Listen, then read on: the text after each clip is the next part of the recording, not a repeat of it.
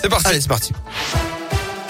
Et à la une de l'actualité, jour pour la marche pour le climat. Elle a lieu aujourd'hui dans plus de 130 villes de France, dont Lyon, Saint-Etienne, Clermont-Ferrand, Roanne, Vienne ou encore Bourg-en-Bresse.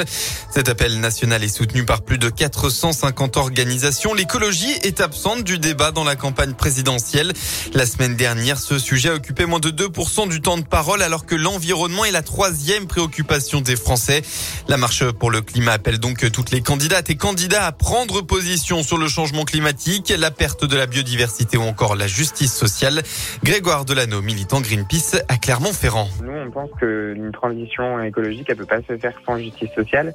Ça va être par exemple rénover les, les passoires thermiques euh, qui sont euh, en fait les logements euh, très consommateurs d'énergie parce qu'ils sont mal isolés. C'est souvent des logements euh, où habitent des personnes à bas revenus. On sait aussi que les conséquences du réchauffement climatique, elles euh, s'expriment chez les, chez les personnes qui ont le moins de revenus dans le monde. Hein.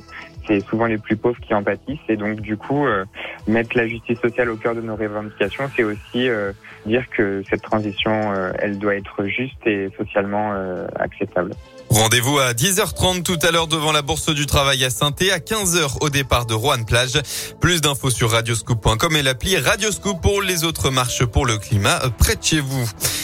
Dans le Puy-de-Dôme, 1 250 000 euros, c'est la somme débloquée hier par le conseil départemental pour faire face à la hausse du, du carburant. Elle va être distribuée aux aides à domicile, aux assistants familiaux et aux agents départementaux qui doivent se déplacer professionnellement avec leur véhicule personnel.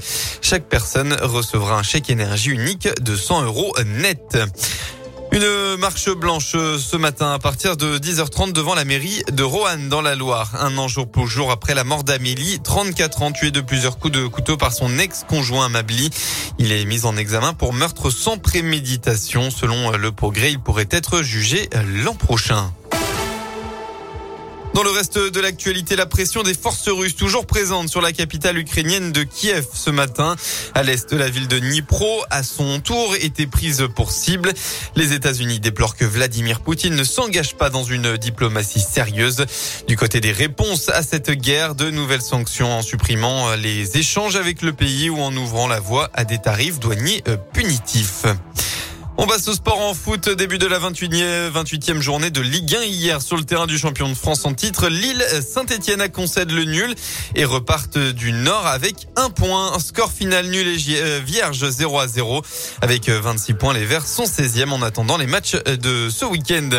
En rugby, enfin, le 15 de France à 80 minutes du Grand Chelem pour la quatrième journée du tournoi Destination. Hier soir, les Bleus se sont imposés face au Pays de Galles.